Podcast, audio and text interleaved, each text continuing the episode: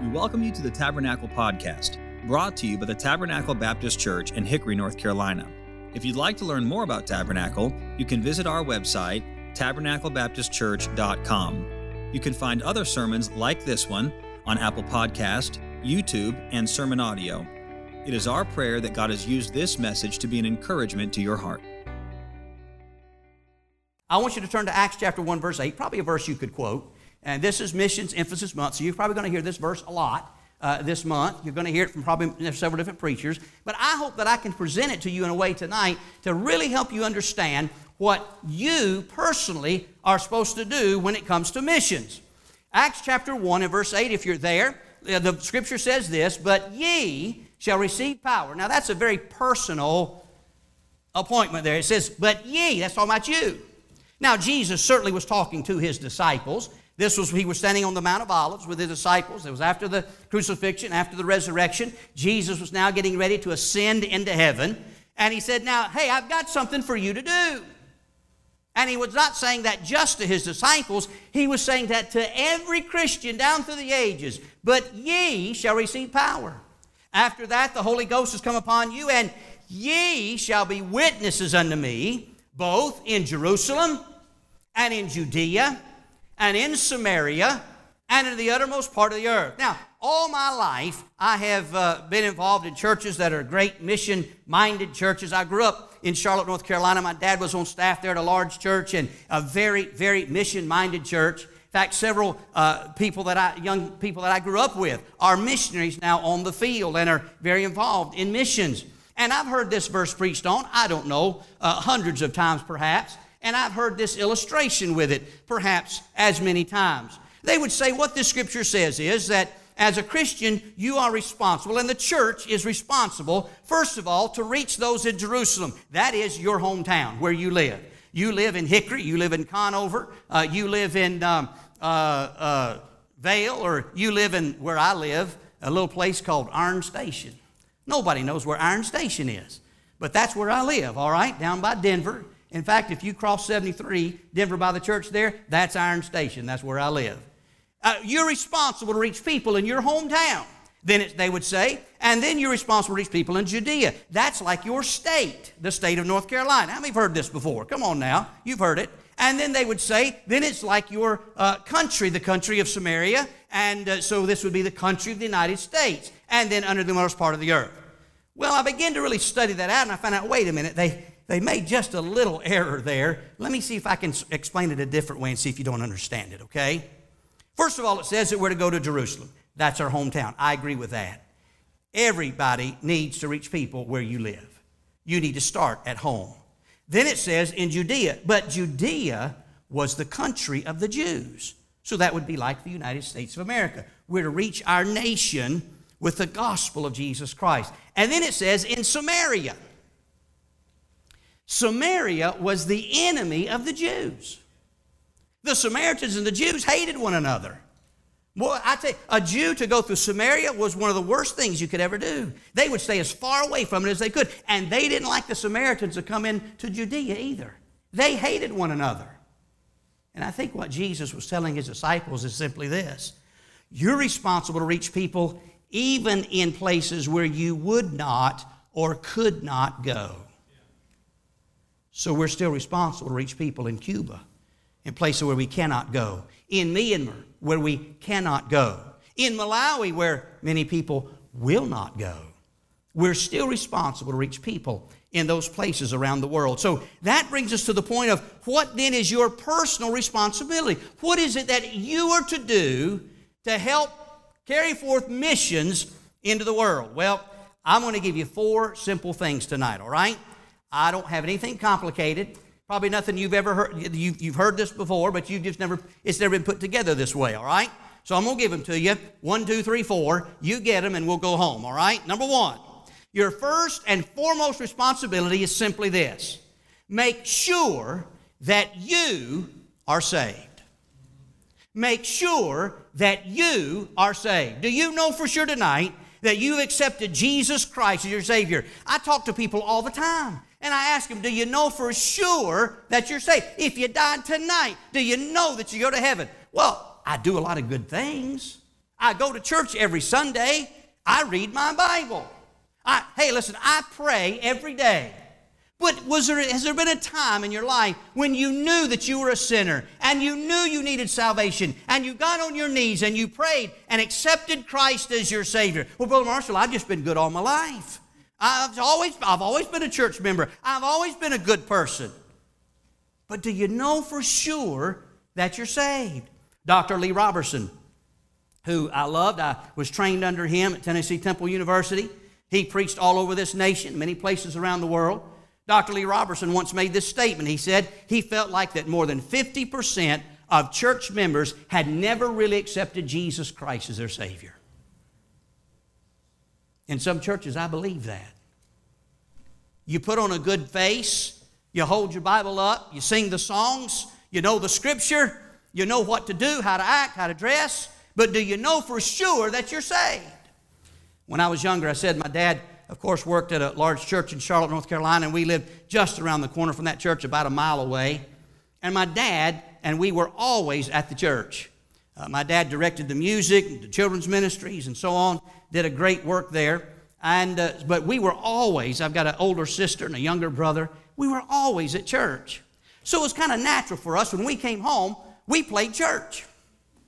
We went down in the basement of our home and we set up some makeshift pews, you know, with some concrete blocks and some two befores or whatever. And we found an old crate that we dressed up, made it look like a pulpit so we could stand behind it. And we got a big long cardboard box and we drew keys on it like a piano. So we'd have a piano. And we went out in the neighborhood and we compelled our friends to come in. Said, You're going to church. Come on, buddy. And we drug them in there. We make them sit in the pew. I would, I would direct the music. I knew how to wave my arms, you know, and how to make it work just right. And I'd do that copy what my dad would do on Sunday morning. And I'd make them sing. My sister sit there when she'd bang on that box like she's playing the piano, man. She'd let it go. And then my brother'd get up, he'd preach. Now, my brother's younger than I am, but he's redheaded, he's hot headed, and he could have been preach some message he'd heard some guy preach before in church, you know, and he'd let them have it. And when it was all said and done, we'll make them all come down and get right with God.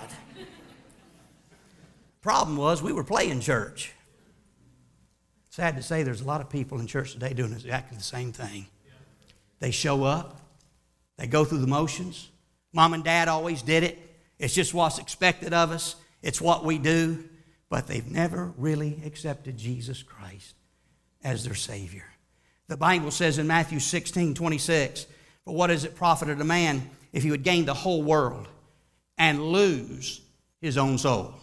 And many times we use that scripture to illustrate how, what a tragedy it would be that someone uh, would live their life without Christ and have everything this world could offer the money and the pleasures and all the things this world could offer and die and go to hell.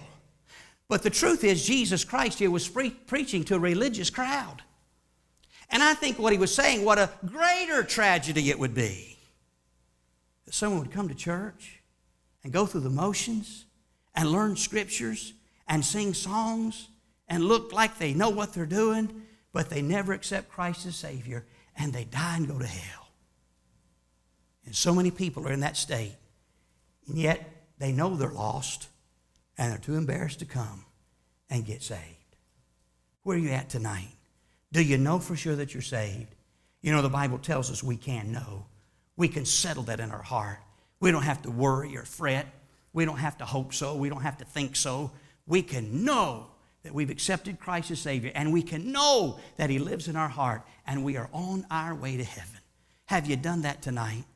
Make sure that you are saved. Secondly, your uh, responsibility to missions is simply this make sure that your family is saved. Make sure that your family is saved. 2 Peter chapter 3 verse 9, the Lord is not slack concerning his promise, talking about his second coming, as some men count slackness, but is long suffering to usward, not willing that any should perish, but that all should come to repentance. That all includes every member of your family. God wants your family together in heaven someday. I preach on the family many times in uh, different conferences and revival meetings that we have. And one of the things that has impressed me most is the fact I've learned the only thing, the only earthly possession you can take to heaven with you is your children and your family.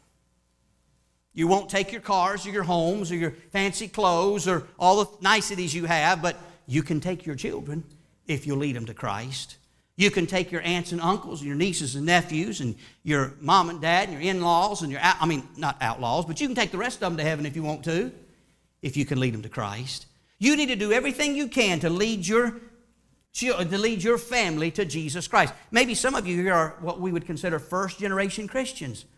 You're the first one in your family and of your generation to accept Christ. What are you doing to reach the rest of your family for Jesus Christ? Now, Jesus was interested in families.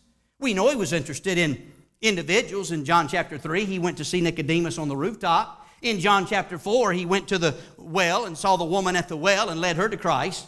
But we also see in Luke chapter 19 that Jesus was interested in families. In Luke chapter 19, Jesus went to the city of Jericho. And there was a man there in Jericho who was short of stature. He was uh, uh, uh small for his, uh, uh, he was smaller than most people in town probably. And, uh, but nobody liked him. He was a tax collector. But Zacchaeus wanted to see Jesus. And as Jesus was walking through that town, nobody would let Zacchaeus through to see Jesus. He tried to make his way through the crowd. Perhaps everybody pushed, well, come on, Zacchaeus. No, Jesus wouldn't want to see you. You're wicked man. You're evil. Just get out of here. Jesus wouldn't want to see you. And so Zacchaeus runs down the street, climbs up in a tree that he used to climb in as a kid. He got up in that sycamore tree and he began to watch as Jesus came closer down that road. And the Bible says that Jesus got under that tree. He stopped and looked up and said, Zacchaeus, make haste and come down, for today I must abide at thy house. Now, don't you agree with me that Jesus could have saved Zacchaeus sitting in that tree? Man, what a story that would have been, right? Uh, don't you agree that Jesus could have saved Zacchaeus as he came down out of the tree? Sure, he could. But Jesus says, you know what? He's got a family at home. And that whole family needs to hear about Jesus. And so Zacchaeus and Jesus walked down the street of Jericho that day. And they went into the home of Zacchaeus. And perhaps there was little Zacchaeus was running all over the place. And Mrs. Zacchaeus probably began to fix up a good meal.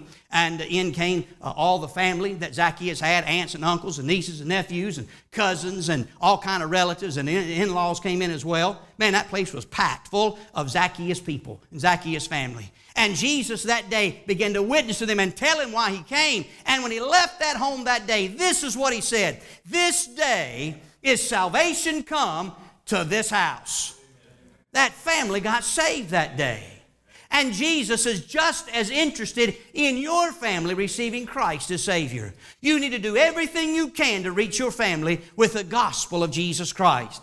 Many years ago, my goodness, this has to be uh, close to 35 years ago now.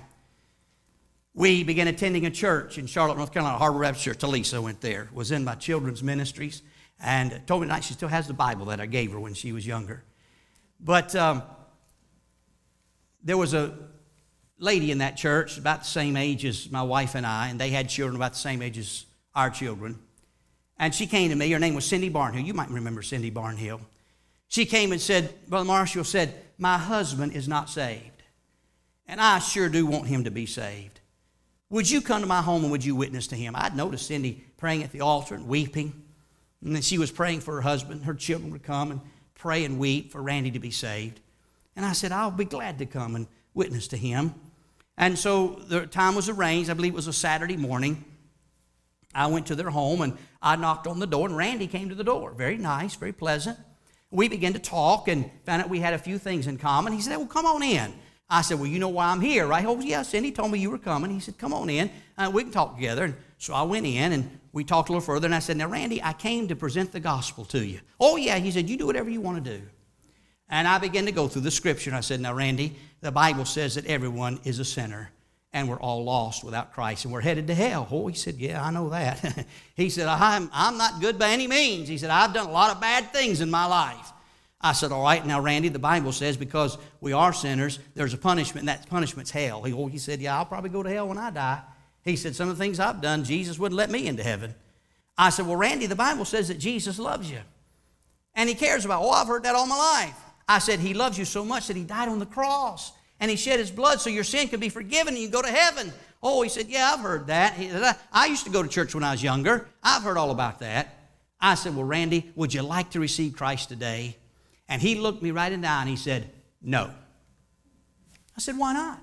You disagreed with everything I said. I, I, I, did my best to try to convince him. I pulled out every scripture I knew, and Randy just sit there and said, No, I won't get saved. I'm enjoying my life. I'm doing what I want to do, and I'm not going to get saved. Well, that started uh, just a new venture in my life of trying to reach Randy with the gospel. His wife and children were still praying for him every Sunday. They were very concerned about him, but Randy almost became like family to me. I wanted to reach him with the gospel. And so I began to just show up when Randy didn't know I was coming. I'd plan every other week or so. I'd find him somewhere and I'd begin to preach, present the gospel to him. It got to be that when Randy saw me coming, he'd run from me. He didn't want to see me. This happened one Saturday morning. It's the honest truth. I knocked on the door of their home. It had a big plate glass window in the front, and I could look into the home. Randy was crawling out the bathroom window. So when his wife would come to the door, she'd say, I can't find him. I don't know where he is. He's not here right now. Randy didn't want to be around me because he knew I'd preach the gospel to him. The last time I witnessed to Randy was, a, I think it was a Thursday night. I went to his home, unannounced, just showed up. I said, Randy, let's go get some ice cream. He loved ice cream. We went and sat down for two hours. I took the Bible. I answered every question he had. I pled with him to receive Christ. He finally took the Bible out of my hand. He said, Taru, he said, I don't even believe all this stuff. He says, just a bunch of fairy tales to me. I don't He said, just leave me alone. I don't want to get saved. I don't believe in this stuff. My heart was broken. Cindy's heart was broken. She wanted Randy to be saved. About three or four months went by, and Randy called me one day. I happened to be in town. I was in my office. And he said, Brother Marshall, he said, I need help. I said, Randy, what's wrong? He said, Man, I'm messed up. He said, I've gotten in some drugs, I've gotten in some bad stuff. He said, and the drugs are going to kill me. He said, I need help. I said, Randy, come see me. I'll do what I can. Randy came to my office, and again, I witnessed to him. He said, I'm not ready. He said, all he could think about was the drugs. It messed him up. He said, I've got to get some help. I said, Well, Randy, I'll get you some help, but you know, it's going to be in a Christian. But he said, I don't care. Just whatever. Get me some help. I found a place that would take him. We got him a bus ticket and got him there. I believe he was there about three months when he called me one night and said, Brother Marshall, I want to let you know I got saved. God changed his life. A couple months later, he graduated, came home. Man, things were changed. Randy was different.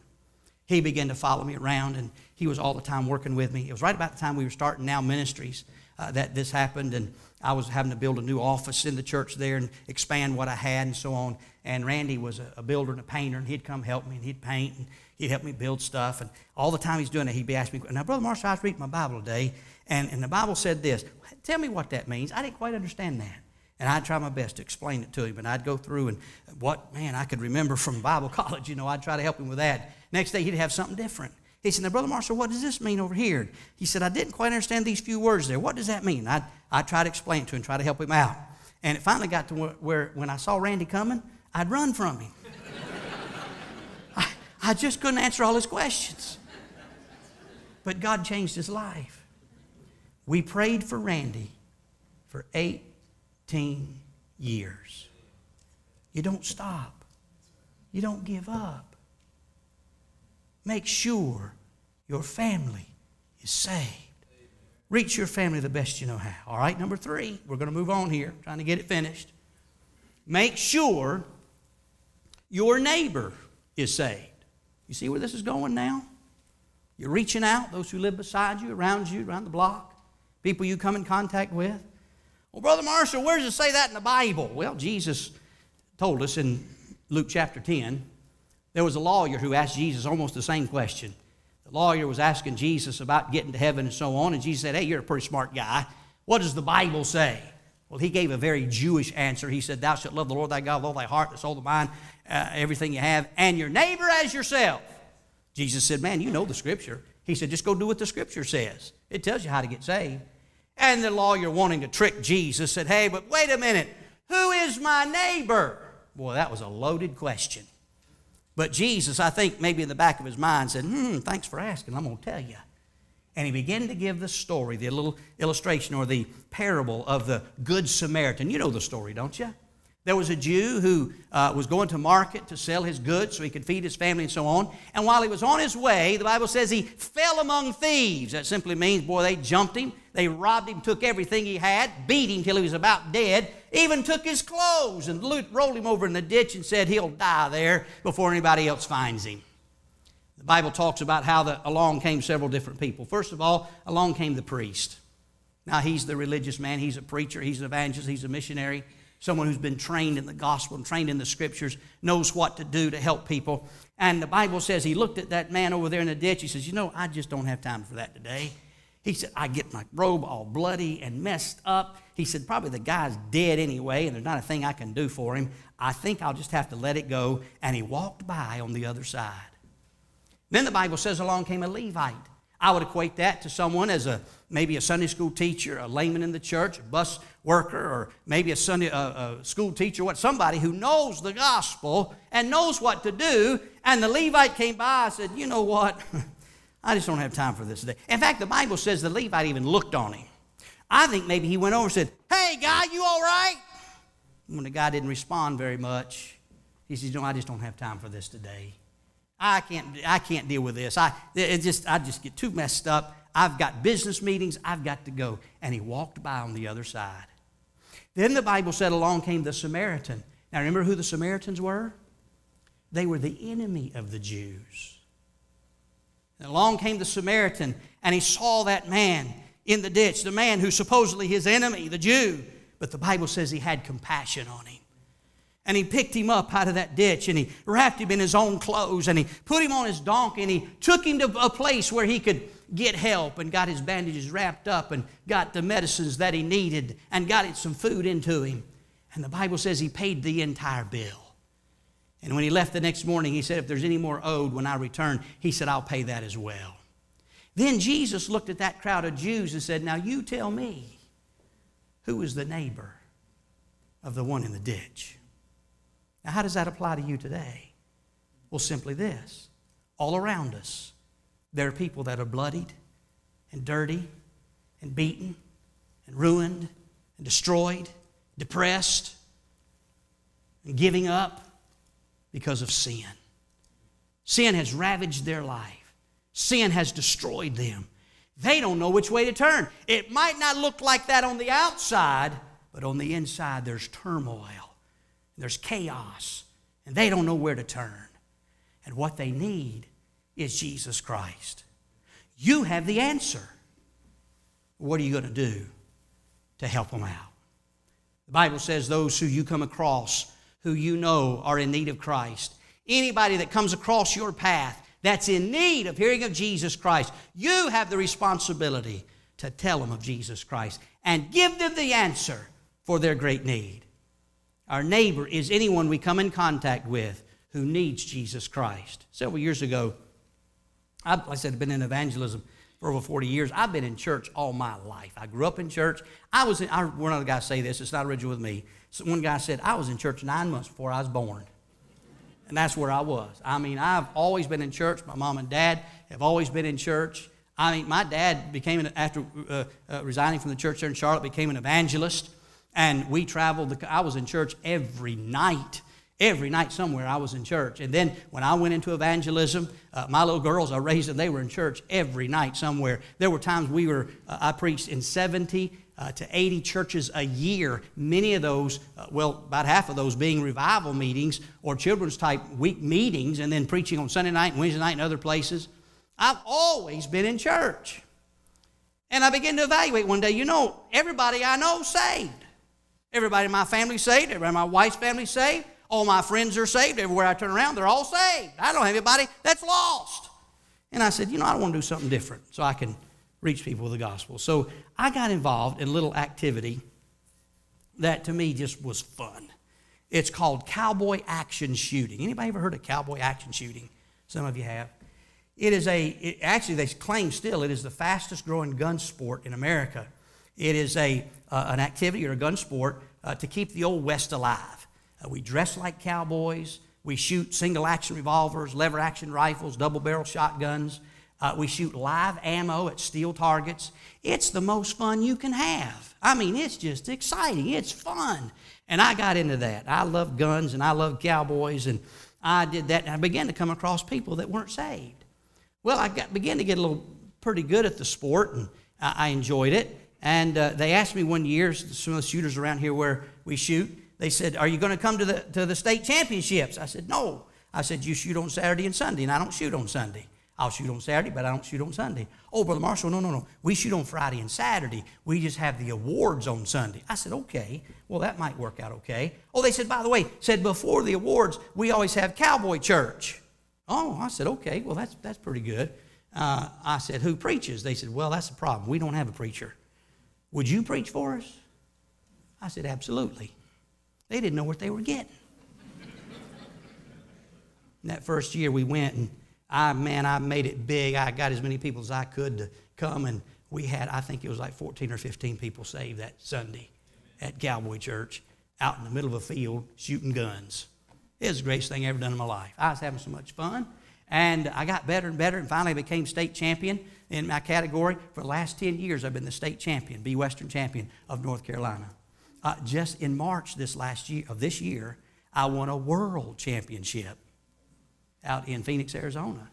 And so that's afforded me. People started calling me, hey, would you come to our cowboy church? Would you come to our cowboy church? We heard about what you did. Would you come to it? And we've had hundreds of people saved across different states preaching cowboy churches. I preached at the national championship several years ago and had a tremendous time, had people saved. Uh, they've opened the door this year or 2023.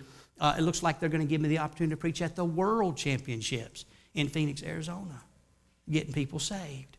But you know what I noticed? I'd get people saved there, and I'd have certain people come, and now it's getting where I've reached about everybody that's going to come to the church, and don't have as many saved. We still have some, but not as many as we did at first when we started. But yet there were a lot of people that wouldn't come to the cowboy church, and my heart was broken. I wanted to reach them, and I said, Lord, how can I do? It? I tried tracts. They wouldn't look at them. They'd throw them down. They wouldn't. They didn't want to take them. Now they're good people. They're God fearing. They say they love guns, God, and country. You know that mantra, don't you? But they don't want to hear anything about Christ. They don't want to hear about salvation. So I said, Lord, you got to help me with something. And so uh, one day I came up with an idea, and I, I took uh, Will Roy Rogers' cowboy prayer and put it on the front of the card. I got permission from Roy Rogers Jr. to do that. In fact, I met him and have shot with him. He also shoots cowboy action shooting, and he gave us permission to do this. And then on the back, I put the gospel. And I started giving these out. Man, they were gobbling those things up. Everybody wanted one. And I've got one that's another type. I've got about four or five different of these that I can give out. Everybody's got them. They put them in the national championships, they put them in all the packets. They put them in the world championships, they put them in all the packets. Over 800 shooters at the world championships, and every year they put these in the packet so everybody gets one. And people started getting saved. I'd said that just to simply say this you can reach somebody if you really want to. You can find a way to do it. Give them a track, give a testimony, invite them to church, watch a video with them about Christ, about salvation. There's many ways you can do it if you want to. The problem is a lot of us just don't want to. And we let people go by. We miss all kind of opportunities to reach people with the gospel of Jesus Christ. Make sure you're saved. Make sure your family's saved. Make sure your neighbor is saved. And then last, make sure the world knows about Jesus. You say, Brother Marshall, that's, that's a tall one there. That's, that's pretty tough. How are we going to do that? Well, the preacher already told you tonight. Why don't you give to missions through your faith promise? That's how this church reaches out and sends the gospel around the world. But there's another way pray, Every Christian needs to pray. Every Christian can pray for missions. Doesn't cost you a dime to pray for Christian for, for missions and for people to be saved around the world. Everybody can pray. By the way, that reminds me, I should have said this earlier. In the back, there's a table. It has materials on it. You can take it. We'll learn more about our ministry. On the sign, there's a little QR code. If you want to know how to pray for missions and pray for now ministries, especially, click that QR code, and we'll send you every month a prayer list. Not a letter, but a prayer list of all the different needs of these pastors around the world. And you can pray for these people. Everybody needs to hear the name of Jesus. Several years ago, I was in Cambodia. We were preaching across the country. I had another evangelist with me, and every day we'd go to three or four different little villages or cities where sometimes the gospel had never been preached. There were no churches in those areas. We had a group of uh, Cambodian Bible college students that were going with us, and they would go ahead and they would set up a sound system and they would set some chairs up or whatever they could find in that village to set up. Then they would go out in that village and they would just start bringing people in. Hey, there's some Americans are coming. Hey, Americans are coming. They're gonna they're gonna have something for you. Come hear what they have to say. And they'd get a crowd for us. Sometimes the crowd would be 30 or 40 people. Sometimes the crowd would be as high as five or 600 people. It Just depended on where we were. And we did that every day for about 10 days preaching across Cambodia. Preached in all but I think two provinces of Cambodia. One morning it was my opportunity, it was my turn to preach. And we went to a little place, and probably some of the poorest people I've ever met. They literally lived in cardboard boxes. They didn't have homes. They'd been displaced because of a, a fire that was in the uh, city of Phnom Penh. Uh, the place where they lived there had been burned out and the, the government decided they would not rebuild it, so they just shipped them out here and left them in the middle of nowhere. No jobs, no food, uh, basically the clothes that were on their back, and they had gone to the dump and gotten cardboard boxes and tried to make a home the best they could. There were about 300 people there that day, and uh, the Bible college students sang a few songs and, and kind of got them ready, and then they introduced me to come and preach. It was my turn to preach. And I stood up that day and I asked a question. I had never done this before, and I don't know why I did it that day, but I did. I simply said, How many here have ever heard the name of Jesus? One person in that crowd raised their hand. Other than the Bible college students and the other evangelists and preachers that were with us, only one person raised their hand. And I said to myself, Now what you going to do? How do you preach Jesus? People never even heard of Jesus before. And the only thing I knew to do, I looked behind me, honestly, Pastor. I looked over my right shoulder and I said, across the street, there was a shop where they were actually carving and making idols. Buddhism is huge in Cambodia, and they've got hundreds of gods. And they were actually carving. One guy up there with the chisel, with a stone, carving a god out of stone. There were some others working with wood and different things. And I, I said, You know, you've got many different gods in Cambodia. But I want to tell you about the one true God a God that actually lives and loves you. And I just started at the story of creation and how that God created the world. They have a very similar story in Buddhism, so it paralleled, and they began to understand where who God was and what He did when He created the world. And then I explained about how that man fell and sin came into the world and what sin was all about. And boy, you could see, boy, they had all sinned. They knew that. And then I explained who Jesus was and why He came.